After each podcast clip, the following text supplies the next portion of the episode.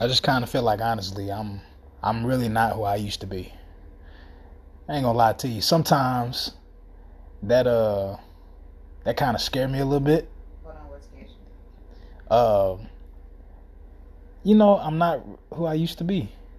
Like walking into something, like walking into your purpose and not really knowing you know the the outcome of it. Like you know it's good, but you don't really know the outcome. I don't really know the outcome. Sometimes I'm sometimes I'm afraid of that. Mm. Just like with the events today. Like you can see that's still kind of I'm like I told you, I'm not beating myself up. Anything like that, but it's just really got me thinking like the things that happened, you know, this morning with the Facebook with the Facebook thing and I'm like, all right, I'm having all these opportunities to like speak my truth and walk into like who I'm supposed to be. It's just like, Marcus, you just need to do it. But I, I every day's learning.